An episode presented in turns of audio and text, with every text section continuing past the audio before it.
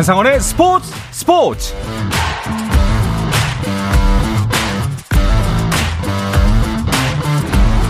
스포츠가 있는 저녁 어떠신가요? 아나운서 한상원입니다.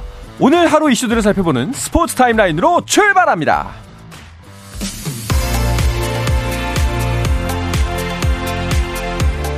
네, WKBL 여자 프로농구 챔피언 결정전 상황부터 보겠습니다. 1차전 승리팀의 우승 확률이 무려 70%. 우리은행이 이 확률을 가져간 가운데 BNK와의 2차전을 이어가고 있는데요. 1차전 종료 후 비싼 수업료를 냈다고 말한 BNK의 박정은 감독. 2차전에서는 비싼 수업료의 값을 하고 있을까요?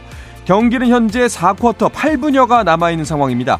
70대 53으로 우리은행이 꽤 앞서 있습니다.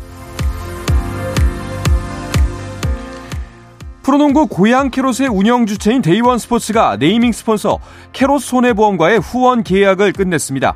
데이원 스포츠는 캐롯 손해보험과 상호 합의로 스폰서십 계약을 종료했다며 시즌 중 구단 인수 협상을 진행 중인 가운데 새로운 모기업과 관련된 팀 명칭으로 리그 참여를 준비 중이라고 밝혔습니다.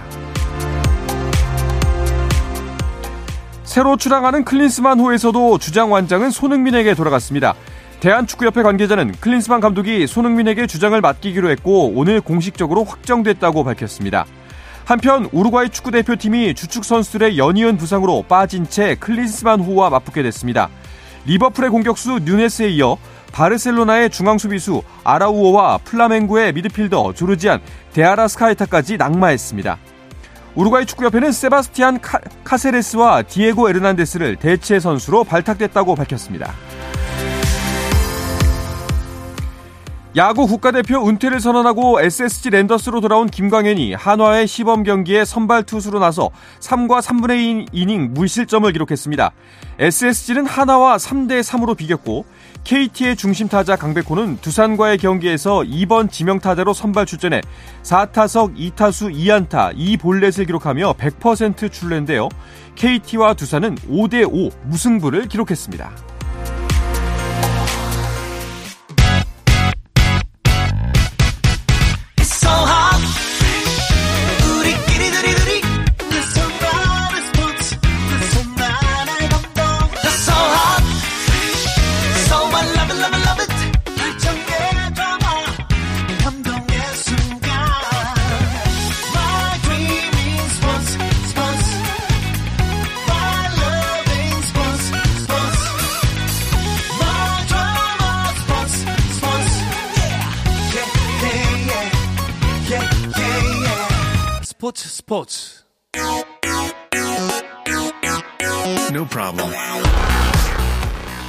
다양한 스포츠 이야기를 나누는 정 PD와 김 기자 시간입니다. 정현호 KBS 스포츠 PD 중앙일보의 김지한 기자와 함께합니다. 두 분 어서 오십시오. 안녕하세요. 반갑습니다. 아, 먼저 일본과 멕시코 WBC 4강전 이야기부터 해보겠습니다. 네. 명승부였어요. 뭐 네. 만화 같은 승부였다. 만화 네. 진짜. 네, 저는 아, 만화 같았어요. 네. 0대 3, 3대 3, 3대 5, 6대 5. 그렇죠. 네. 뭐 거의 뭐 엎어졌다가 뒤집어졌다가 네. 다시 뒤집었다가 막 이런 어떤 상황 속에서 결국은 음. 일본이 멕시코를 6대 5로 꺾고 네. 14년 만에 WBC 결승에 진출했습니다. 이렇게 네. 되면서 먼저 미국이 이제 결승에 올라간 상황에서 미국과 일본 미일전이 WBC 결승전으로 이제 성사가 됐습니다. 네. 그렇습니다. 아, 이제 맨 마지막 9회 때 장면이 정말 인상적이었거든요. 네. 모타니가 먼저 나갔고 그리고 이제 다음 차자를 요시다를 건너, 예, 건너 걸렀죠. 걸렀죠. 예. 그런데 그 부진했던 네. 내내 부진했던 무라카미를 끝까지 빼지 않은 이유가 여기에 있었습니다. 아마 많은 야구 팬분들이 2008년 베이징 때 이승엽 선수 생각이 좀 나셨을 아, 것 같아요. 네. 결국에는 음. 1할 때였거든요, 무라카미가. 맞아요. 요시다 선수가 볼넷을 얻으면서 벤치한테 딱 이렇게 손으로 가리키더라고요. 음. 너가 해야 된다. 네. 무라카미 네. 선수를 보면서. 그랬던 것 같은데, 야, 근데 이 무라카미 선수가 생각해 보니까 이 적시타를 치기 전까지 1할 때 타율이었고, 여러모로 이승엽 선수랑 비슷하고, 어떻게 보니까 이 야구가 역시 3시간 넘게 멕시코가 이기고 있었는데, 와. 불과 딱 마지막 10초. 어, 일본이 이긴 거잖아요. 네. 역시 야구는 오래 이기고 있을 필요 없다.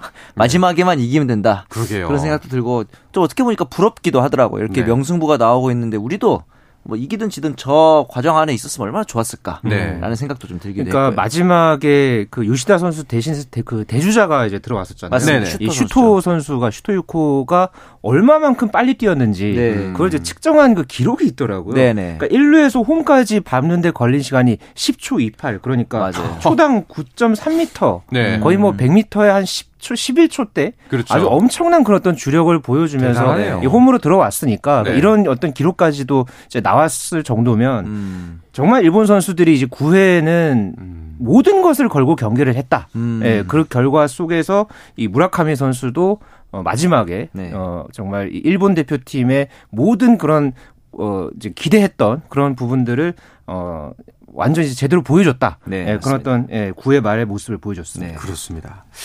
자, 뭐 이번 경기 사실상 오타니가 또 오타니였죠. 그랬죠. 네. 그 드라마의 이 서막이 어, 이제 오타니 선수의 그 안타로 시작이 됐죠. 그렇죠. 그러니까는 이 멕시코의 최고 구원 투수인 이 지오바니 가에고스를 상대로 해서 음. 초구로 그 공략을 해서 어 1루로 달리는데 헬멧을 집어던졌잖아요. 맞습니다. 네. 걸리적거려서. 그리고 이제 바로 이제 2루로 뛰고 나서 음. 막 포효하는 그런 어떤 세리머니. 음. 그렇죠. 그러니까 딱 그 장면이 오타니 선수가 이 WBC를 대하는 자세가 정말 음. 진지하다 음. 이런 걸 이제 보여줬는데 네. 결국은 이제 오타니 선수가 어, 이제 결승 득점에 이제 거의 이제 준하는 맞습니다. 그런 어떤 이제 결과를 냈고요. 네. 오타니 선수가 이번 그 WBC에서의 성적을 놓고 보면은 6경기에서 타율이 4할 5푼, 아. 홈런 한 개 포함해서 8타점, OPS가 1.41. 와, 와 아주 지금 1.41. 어마어마한 그런 어떤 어, 이제 결과를 내고 있거든요. 네네. 투수 같은 경우에도 2승에 8이닝 어, 그다음에 평균 자책점 2.08. 네. 뭐 거의 지금 투수와 타, 자 모두 지금 정말 좋은 모습을 보여주고 있는데 맞습니다. 오타니 선수를 과연 이 결승전에서 볼 수 있을지 네. 지금 이것도 이제 잠시 후에 저희가 이제 음. 결승전 관전 포인트를 짚어드리겠지만 네네. 이 오타니 선수가 과연 이 결승전에서 타자뿐만 아니라 투수로서 이제 또 던지는 모습을 보여주면서 음. 일본의 어떤 우승하는데 어, 기여하는 그런 어떤 모습을 보여줄지 네. 이게 또 하나의 큰 관전 포인트로 아, 떠올랐습니다. 그렇게 된다면 진짜 만한데요. 그렇죠. 네, 오타니가 주인공이 많아요. 네. 근데 사실 오늘 경기가 뭐 일본의 승리로 끝났습니다만.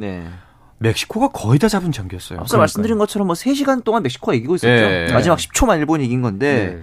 이 초반에 나왔던 일본의 선발 투수 사사키로 오키가 최고 구속이 100, 시속 164km가 나왔습니다. 음. 그리고 슬라이더 149가 나와요. 일반적인 투수들의 페스티벌보다 빠른. 네. 근데 이 슬라이더 149km짜리 받아쳐서 유리아스 선수가 선제 스리런 포를 칩니다. 음. 정말 말도 안 되는 경기들이었는데 더 말도 안 되는 거는 이 아로제레나 선수가 좌익수에서 진짜 홈런 타고를 낚아채잖아요. 네. 오였나요? 네. 그렇죠. 그리고 나서 아무 일도 없었다는 듯한 그 아, 세레머니, 그 뻔뻔한. 그리고 심지어 경기 중인데 뒤에 관중들한테 공받아 사인해주고 있더라고요. 그래서 네. 저는 뭐지 지금 타임인가? 뭐 이런 네. 진짜 아 대단하다 이렇게 생각을 또 했고 근데 그 이후에 요시다 선수가 곧바로 또 어, 스리런으로 응수를 했잖아요. 네. 그래서 어, 이 경기 팽팽하겠는데라고 생각했는데 그 이후에 멕시코가 또 곧바로 리드를 잡았단 말이죠. 그래서 아, 좀 빠르게 반격을 했기 때문에 아무래도 멕시코한테 오늘 유리하겠다 그랬는데 그 상황에서 마지막에 홈에서 주루사가 나왔어요. 아. 결국에는 그 한 점이 어, 멕시코 입장에서는 뭐 당연히 돌릴 수 있는 상황이라고 생각은 하지만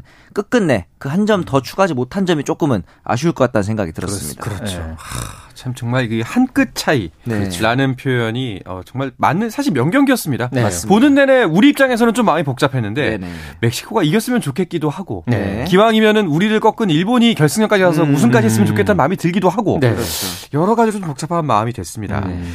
자, 그 이렇게 해서 결국은 어, 주최 측의 의도대로 결승전은 미국과 일본의 대결이 됐어요. 그러니까 네. 대회 전서부터 이 메이저리그 사무국이 어쨌든 WBC를 주도해서 대회를 운영을 하고 있잖아요. 네. 그렇죠. 사무국이 원했던 결승 매치업이 결국 성사가 됐고요. 네. 사실 이번 그 토너먼트 과정에서 좀 논란도 중간에 있었잖아요. 맞아요. 이 C조 2위였던 미국이 결국 이제 대진 문제로 어 이제 4강에서 일본 음. 대신에 쿠바와 이제 맞대결을 했고 그렇죠. 결국 이제 일본과 결승에서 음. 만나는 그런 어떤 이제 대회 중간에 일정을 중간에 바꾸는 음. 그런 어, 고무줄 일정 논란이 있었는데 네. 일단 의도대로는 됐습니다. 네. 어, 흥행과 관련해서는 물론 이제 결승전 상황을 또 두고 봐야 되겠지만 네. 일단 일본과 미국, 미국과 일본의 결승전으로 어, 확정이 됐습니다. 그렇습니다.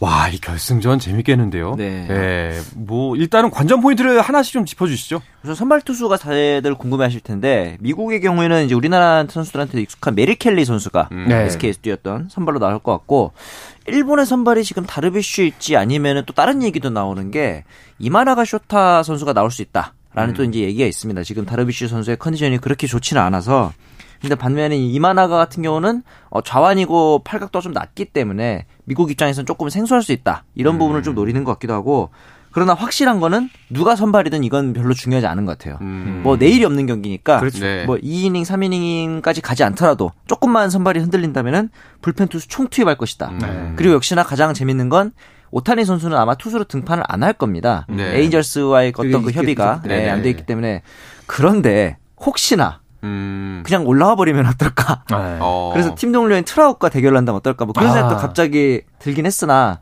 아무래도 이게 또 계약 관계고 협의가 필요한 부분이라 쉽지 않을 것 같긴 한데 정말 궁금하긴 하더라고요. 음, 그렇군요. 일단 양 팀의 이제 두, 어, 중심 그 타자들을 할 수 있죠. 오타니 선수랑 트라웃 선수. 특히나 그렇죠. 트라웃 선수가 토너먼트에 올라오면서 계속해서 지금 좋은 퍼포먼스를 보여주고 있잖아요. 네네. 어, 미국도 이 쿠바와의 경기를 통해서 굉장히 타선 타력을 많이 좀 끌어올렸기 맞아요. 때문에 이 미국의 타력 그리고 일본의 어떻게 보면은 이 조직력 네. 이런 부분에서 과연 어느 팀이 좀 더 우세한 경기를 펼치느냐 이게 음. 좀 관건이 될 것 같고 네. 결국은 미국의 트라웃 일본의 오타니 음. 이 두 중심 선수 중에서 어느 선수가 더 힘을 음. 발휘하느냐 네. 예, 이게 어, 저는 좀 관전 포인트로 주요 관전 포인트로 꼽겠습니다. 네. 기대가 되는 경기입니다. 네. 자, 그래서 이쯤에서 질문을 드리도록 하겠습니다. 자, 두 분께서는 미국과 일본, 일본과 미국 어디가 과연 우승국이 될지 각자 아... 말씀을 해주시죠. 어려운 질문인데 네.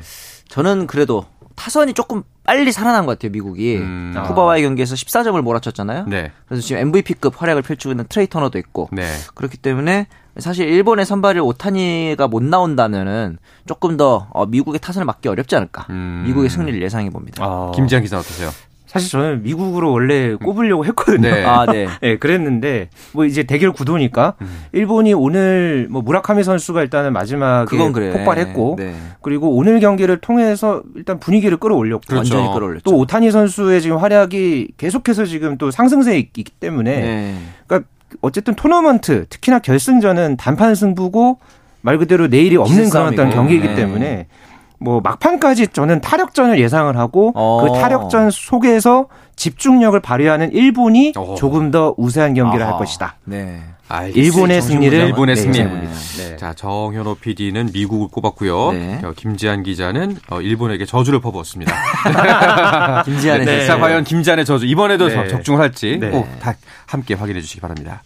자 이어서 다른 스포츠 이슈들도 짚어볼까 하는데요. 자 오늘은 전용 오픈 배드민턴 챔피언십 이야기 안 할 수 없습니다. 네, 배드민턴의 최고 대회죠. 이 음. 전용 오픈 대회에서 우리 배드민턴 대표팀이 아주 큰 일을 해냈습니다. 어, 지난 주말에 끝난 이 대회에서 금메달 2개, 은메달 2개, 동메달 1개를 따냈는데요. 네. 특히나 여자 단식 간판의 안세영 선수가 1996년 방수현 선수 이후에 27년 만에 이 대회 여자 단식 정상에 한국 선수로 올랐습니다. 네. 그리고 여자 복식의 김소영, 공희용조가 지난 2017년 장예나 정경은조에 이어서 6년 만에 한국 선수 복식조 금메달을 또 따냈습니다. 그렇군요. 전영 오픈이 이제 가장 권위 있고 전통 있는 대회죠. 그렇죠. 이름부터 약간 old하지 않습니까? 네. 전영 오픈. 전영 오픈. 네. 사실 생긴 게 창설된 게 1899년입니다. 그러니까 이제 1890년이요? 대한제국 시대죠. 네. 19세기라고 오래됐고 네. 그러다 보니까 이제 배드민턴계에서도 올림픽이나 세계 선수권 그리고 이제 월드 투어의 파이널 음. 그리고 말고 그 외에는 그러니까 단일 대회로서는 가장 오래됐기도 하지만 권위를 가지고 있는 그런 아, 대회라고 볼 수 있습니다. 네, 그렇군요. 한때는 이제 우리나라 배드민턴이 정말 전 세계를 호령했던 적이 있었는데 네. 뭐 이제 27년 만에 우승이라는 게, 어, 그랬었나? 음. 싶다는 생각이 들더라고요. 그러니까 복식조는 상대적으로 계속해서 세계 정상 문을 네. 노크를 했었거든요. 네네. 그랬는데 2016년 리우 올림픽 이후서부터 좀 침체 늪에 빠졌었죠. 음. 저도 그 당시에 이제 배드민턴 담당을 했을 때만 해도 뭐 세계 선수권 대회, 뭐 전용 오픈은 당연히 말할 것도 없었고요. 아. 그런 큰 대회가 있을 때마다 참 기자들도 굉장히 관심을 많이 갖고 취재를 했었었고요. 네. 뭐 세계 선수권 대회, 뭐 아시안 게임 올림픽 이럴 때도 당연히 말할 것도 없었고. 그랬는데 음. 한동안 좀 우리나라 하면은 딱 떠올려졌던 배드민턴 간판 선수가 없었거든요. 그렇죠. 네, 네. 그렇지만은 이 도쿄 올림픽 이후에 음. 어, 이번에 정말 좋은 성적을 낸 이 안세영 선수라든가 네. 김소영, 공희용조라든가 또 이번 대회에서 또 혼합 복식도 두 개 조가 은메달과 동메달을 땄거든요. 네. 나, 어, 단식과 복식에서 어, 골고루 이렇게 좋은 성적을 낸 것은 참 오랜만이었고요. 뭐 현재 올해 아시안 게임도 있지만 맞습니다. 내년 또 파리 올림픽을 또 나아가는 그런 과정이 있기 때문에 음, 네. 이번 이 전형 오픈에서의 우리 배드민턴 선수들의 성과 아, 굉장히 자신감을 갖게 네. 하는 그런 어떤 성과였습니다. 네, 그렇습니다. 안세영 선수의 금메달이 굉장히 네. 의미가 깊은 게 뭐 27년 만 오랜만에 메달이기도 하지만 천적을 이기고 그렇죠. 이제 메달을 또 따내온 거잖아요. 상대가 이제 천위 페이 선수인데 네. 세계 랭킹 4위이기도 하고 도쿄올림픽 8강전에서 안세영 선수를 꺾었던 그러니까 안세영 입장에서는 굉장히 좀 억울한 억울하진 않지만 든 어, 굉장히 맞수라고 생각할 수 있는데 네.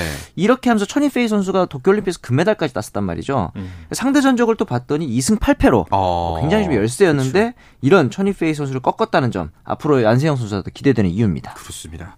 전체적으로 보면은 한국 배드민턴이 좀 부다, 부활하고 있다라는 조짐이 보이긴 해요. 네 이번 대회에서 아까 말씀드린 대로 금메달 2개, 은메달 2개, 동메달 1개를 네. 따냈고요. 그 중에서도 여자 복식, 혼합 복식, 여자 단식 거의 대부분의 종목에서 메달을 따냈거든요. 또 남자 복식도 계속해서 지금 경쟁력 있는 선수들이 등장하고 있고요. 네. 어, 올해 9월달, 10월달에 항저우 아시안 게임이 예정돼 있죠. 맞습니다. 그리고 내년에도 또 전용 오픈이 있고 또 그 뒤에 파리 올림픽까지 쭉 그런 어떤 일정 로드맵을 지금 그리고 있는 상황에서 어, 이렇게 우리 배드민턴 대표팀이 전용 오픈에서 이렇게 좋은 성적을 낸 것은 어, 분명히 아주 의미 있는 성과를 네. 할수 있겠습니다. 그렇습니다. 그런데 아쉽게도 뭐 이제 가장 인기가 많았던 남자 단식이 소식이 없어요. 그렇죠. 사실 우리나라가 그동안 단식에는 좀 약하긴 했지만 남자 단식을 이번에 출전 선수조차 어, 내보내지를 못했거든요.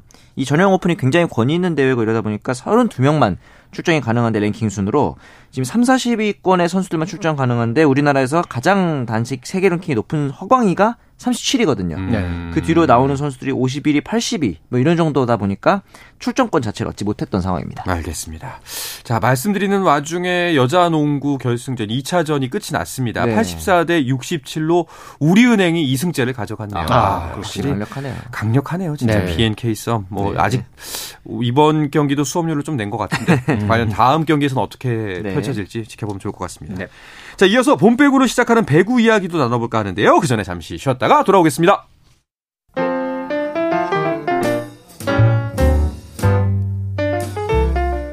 정 PD의 깊은 내공, 김 기자의 비하인드 스토리. 배구 이야기는 KBS 1라디오 스포츠 스포츠에서 배구 선수 출신 해설위원 저 한유미도 듣습니다. 정 PD와 김 기자 많은 청취 부탁드립니다. 네, 어떠한 스포츠 이야기도 함께 할 수 있는 시간 정 PD와 김 기자 듣고 계십니다. KBS의 정효로 PD, 중앙일보의 김지한 기자와 함께하고 있습니다. 자, 한 주간의 배구 이야기 주간 배구로 가볼까 하는데요. 드디어 봄 배구가 시작이 됐습니다. 네, 내일부터 이제 시작이 되고요. 내일 그 남자부 우리카드와 한국전력의 준 플레이오프부터 이제 시작을 합니다. 네. 어, 남자부는 준 플레이오프가 성사가 됐고요. 음. 여자부는 준 플레이오프가 성사되지 못했습니다. 마지막에, 그래서 예. 네, 마지막에 이제 갈리면서 그렇게 되면서 23일에 열리는 정규리그 2위 팀 현대건설과 3위 팀 도로공사의 플레이오프로 시작합니다. 그렇군요. 자, 일단 대한항공과 흥국생명은 이제 정규리그 우승팀 자격으로 챔피언 결정전에 먼저 가 있는 거죠. 그렇죠. 대한항공도 월락 전력, 전력 자체가 좋았고 네. 흥국생명 같은 경우는 초반에는 현대건설이 좀 페이스가 좋았지만 내홍을 잘 극복하면서 음. 최다승 기록도 경신을 했기 때문에 아 이번 시즌 같은 경우에는 정규리그 1위인 이 흥국생명과 대한항공이 어, 통합 우승에 도전할 가능성이 높지 않을까. 그렇죠. 대부분 그렇게 생각을 하고 있는 상황입니다. 네. 어제 플레이오프 미디어 데이가 있었다고 하던데요. 어떤 이야기가 오갔나요? 네, 어제 뭐 플레이오프 미디어 데이가 열려서 남녀 이번에 이제 플레이오프에 올라간 봄배구를 하는 이 각 팀 감독과 주장들 그 대표 선수들이 이제 나와서 각자 이제 출사표를 던졌는데요. 좀 전체적으로 좀 뭔가 분위기가 진지했어요, 사실. 음, 네. 진지했는데 네. 그 와중에 중간에 뭐 김연경 선수와 관련한 네. 그런 어떤 이야기를 할 때 좀 빵빵 터졌던 그런 어떤 음, 음. 예, 이야기들이 있었는데 네. 아무래도 뭐 흥국생명 하면은 그 김연경 선수가 그렇죠. 워낙 또 이제 좋은 모습을 이제 보여주고 하니까 그 이제 각 팀, 그러니까 현재 이제 현대건설과 이제 도로공사에서 어떻게 이제 막을 것이냐, 네. 어, 이제 이런 어떤 그 질문에 대해서 이 현대건설의 강성영 감독이 네. 어, 현- 연경이는 활달하지만 욱하는 성격이 있다, 네, 열받게 하겠다, 네. 네, 이렇게 이야기를 했고요. 식빵을 유발하겠다. 아, 네. 그렇죠. 그리고 도로공사의 김종민 감독은 이 워낙 출중한 선수이기 때문에 음. 신경전도 안 통할 것 같다. 아. 다른 선수들을 막겠다. 오히려 어떻게 보면 좀 현명한 네. 그런 어떤 이 답변을 이제 내놓아서 좀 재미있었고요. 네. 이 배윤아 선수가 이 도로공사에서 이제 연경 언니를 막는 것보다 다른 선수의 약점을 파고들겠다 음. 이렇게 얘기하니까 여기에 대해서 이제 또 현대건설의 이제 강성현 감독이 다시 마이크를 잡으면서 음. 연경아 미안하다. 음. 그러니까 이제 다른 선수를 막겠다라고 이제 하니까 네. 예, 이제 강성현 감독이 이제 본인이 내뱉은 말에 대해서 음. 미안하다라고 해서 굉장히 이 부분이 굉장히 좀 재미있었습니다. 네. 그렇습니다. 아, 역시 김연경 선수 스타는 스타네요. 맞습니다. 예, 사실상 김연경 선수를 위한 자리가 아니었는데도 음. 예, 결국 이제 모든 이야기가 그쪽으로 귀결이 되는 것 그렇죠. 같습니다. 네. 자, 그러면은 플레이오프 경기들 예상을 좀 해볼까 하는데요. 먼저 그준 플레이오프 대결입니다. 네. 우리카드 대 한국전력. 이 대결은 어떻게 진행될 걸로 보시나요? 역시 사실 남사 남자부에서 이제 양 팀의 키 플레이어는 외국인 선수일 가능성이 높죠. 네. 신영철 감독의 얘기로 따르면은 아가메지의 몸 상태가 중요하다 그랬고 권영민, 권영민 감독도 역시 어, 타이스에게 좀 더 공격적인 모습을 특히 어, 서브 에이스가 많이 터지길 바란다 이런 인터뷰를 했는데 사실 이 팀이 아 인연이 좀 있습니다. 바로 지난 시즌에 또 준플레이오프에서 만났었거든요. 그렇죠. 어. 네. 그때는 근데 재밌는 게 어, 정규리그 4위 팀이었던 한국전력이 우리 카드를 3대 1로 제압했거든요. 네. 한국전력은 again 2일 음. 2일을 하고 싶을 거고 우리 카드는 반대로 저 복수. 그때만큼은 그런 일은 다시 없어야 한다. revenge. 예, 그렇죠. revenge 이렇게 지금 설욕을 다짐하고 있을 것 같습니다. 그렇죠. 네. 물러설 수가 없습니다. 그러니까 양 팀이 올해 3승 3패거든요. 아. 그러니까 이 단판 승부는 뭐 아까 이제 WBC 결승전도 이야기했지만. 단판 승부에 말 그대로 내일이 없는 그런 어떤 음. 경기이기 때문에 아이 음. 경기 저는 좀 풀세트까지 가는 접전 예상해 봅니다. 아, 재밌겠네요. 네. 자, 여기서 이제 이긴 팀이 이제 현대캐피탈 2위 팀과 맞붙게 되는 거죠. 네, 어, 최태웅 감독도 이제 아무래도 이제 우리 카드 한국전력 중에서 어느 쪽을 어느 쪽에 올라오는 게 더 이제 선호하느냐 뭐 이런 음. 질문을 이제 받았을 때 음, 저는 오히려 뭐 한국전력이 올라오는 게 낫지 않겠냐라는 이야기를 할 줄 알았는데 네네. 전적은 우리 카드가 더 낫다. 음. 아, 이렇게 이제 이야기를 하더라고요. 근데 여기서 이제 또 중요한 것은 네네. 이제 전광인 선수가 지금 음. 다친 상황이기 때문에 그렇죠. 좀 광인이가 안 좋아서 둘 다 부담스럽다. 솔직히 장담 못 한다라는 이야기를 했습니다. 네. 음. 좀 플레이오프에서는 정광인 선수가 이제 뛸 수 있는 그런 상황은 안 되지만 네. 어, 일단 무엇보다가 그 전에 이 준 플레이오프에서 어, 맞대결을 펼치는 음. 우리 카드와 한국전력이 체력을 많이 소진한 상태에서 올라오기를 바라는 네. 그렇죠. 네, 그런 어떤 이 반응이 좀 인상적이었습니다. 여러 가지 주변 상황이 어 현재 1위인 대한항공의 우승 가능성을 높여주는 방향으로 가는 것 같기도 해요. 그렇죠. 사실 예. 유일한 대항마였던 현대캐피탈이 네. 정광인 선수의 이탈이 좀 큰 것 같기도 하고 음. 그런데 이제 대한항공 입장에서는 어떤 점을 경계해야 하냐면은 어, 챔피언 결정전까지 기다려야 되잖아요. 네. 그렇죠. 30일 날 시작을 합니다. 거의 이제 열흘 가까이 남아 있기 때문에 그 기간 동안 이제 연습도 하고 물론 하겠지만 경기 감각이 좀 떨어질 수밖에 없어요. 그래서 음. 물론 체력 충전은 잘 되겠지만 이 경기 감각을 어, 잘 유지하고 있다 있다는 게 필요하다는 게 대한항공의 관전 포인트입니다. 쉽지 않아 보입니다. 네. 네. 자, 그렇다면 여자부도 살펴볼까요? 바로 플레이오프부터 시작을 합니다. 네. 현대건설과 도로공사 2, 3위 팀의 대결입니다. 네, 현대건설은 사실 개막 15연승을 했던 맞아요. 초반에는 극 강의 팀이었죠. 그랬는데 외국인 선수부터 해서 주전급 선수들이 줄부상을 입었고 결국 정규리그 2위로 플레이오프에서 본백으로 시작을 합니다. 네. 어, 도로공사 같은 경우에 또 현대건설을 상대로 해서 3라운드부터 6라운드까지 모두 승리를 거뒀다. 오. 이 점이 어, 도로공사 입장에서는 자신감을 갖게 하는 요소고요. 그- 그렇지만은 이제 현대건설의 현재 그 어떻게 보면은 팀내 음. 단합할 수 있는 변수가 있거든요. 네네. 현재 그 고예림 선수가 이 어, 양 무릎에 이 슬개 건염이라는 맞아요. 예, 지금 이 무릎 통증을 안고서 시즌을 지금 치르고 있는데 네네. 지금 수술이 필요할 정도로 상태가 안 좋습니다. 그런데 음. 이번 플레이오프, 그러니까 챔피언 결정전 이번 봄배구를 모두 마치고 나서 네. 어, 그 아. 뒤에 수술을 하겠다. 네. 이렇게 이제 얘기를 이제 한 상태거든요. 부상 투혼이죠. 네, 그러니까는 어떻게 보면 팀을 위해서 본인이 희생하겠다. 그렇죠. 이런 어떤 주축 선수가 이런 모습을 보여주는 것이 과연 현대건설 입장에서 어떤 예, 변수로 이제 작용을 할지 예, 이게 또 좀 주요 관전 포인트라 볼 수 네. 있겠어요. 그렇습니다. 자, 과연 어, 오히려 여자부 쪽이 좀 더 예측하기가 좀 어려울 것 같습니다. 네. 두 분께서는 흥국생명 챔피언 결정전에 올라올 팀은 어디라고 보세요? 저는 어, 방금 전까 얘기 듣기 전까지는 당연히 승점 차도 있고 하니까 현대건설이지 않을까 음. 생각했는데 아 또 이런 변수가 있다는 걸 생각해보니까 반반인데 네. 미세하게나마 음. 현대건설이 올라갈 가능성이 아직은 좀 높아 보이긴 하는데 굉장히 좀 풀세트에 가까운 어, 접전이 되지 않을까라는 생각이 듭니다. 저는 현대건설에 이제 새로 가세한 외국인 선수죠. 이 몬타뇨 선수가 아, 네. 얼마만큼 이런 플레이오프 중요한 경기에서 어, 좋은 모습을 보여주느냐 이게 관건이 될 것 같고요. 네. 그렇죠. 팽팽한 승부는 펼쳐질 것 같습니다. 하지만 최근의 어떤 분위기 그리고 어, 막판에 그러니까 음. 3라운드부터 6라운드까지 도로공사가 쭉 이겼던 그런 어떤 그러니까요. 전력을 봤을 때는 음. 도로공사가 음. 근소하게 리드해서 올라가지 않을까 음. 예, 점쳐집니다. 한 가지 확실한 점은 이제 그 어떤 팀이 올라와도 표 구하기는 정말 어려울 거라는 거. 네. 흥국생명이 올라가기 네. 때문에. 예. 한중동원에서 압도적인 네. 한국생명이 지금 심지어 우승을 앞두고 있는 상황이잖아요. 평균 관중이 이번 시즌 4,447명입니다. 와. 리그 당연히 1위인데 2위인 GS 칼텍스가 2,722명이니까 거의 두 배가 까운 차이잖아요. 네. 그 와중에 심지어 남자부 평균 관중이 1,553명이었기 아이고. 때문에 거의 어, 3배 가까운 차이가 이게 바로 김연경 파워구나 하는 생각이 또 그러니까 들더라고요. 정규 시즌 마지막 경기였죠. 지난 19일에 열렸던 경기에서 6,110명이 가득 찼습니다. 아. 그러니까 이번 시즌에 역대 이번 시즌뿐만 아니라 역대 V리그 그 네. 최다 관중 기록을 세웠는데 이 챔피언 결정전에서는 과연 얼마나 많은 그런 어떤 배구 팬들의 함성이 펼쳐질지 아, 벌써부터 기대가 됩니다. 그렇습니다. 자, 그리고 세자르 에르난데스 감독이 이끄는 여자 배구 대표팀 올해 2023년 일정이 나왔습니다. 그런데 네. 일정이 꽤나 꽤나 오, 힘들어 보여요. 동선이 좀 힘들죠. 네. 사실 이 발리볼 네이션스 리그가 당연히 나라를 오가는 거긴 하지만 시작이 튀르키예고요. 음. 그 다음에 브라질로 갔다가 다시 수원으로 돌아옵니다. 와, 그러니까 말 그대로. 예, 네. 지구 한 바퀴를 도는 일정인데 와. 이 체력 관리 이런 부분도 중요해 보입니다. 그렇습니다.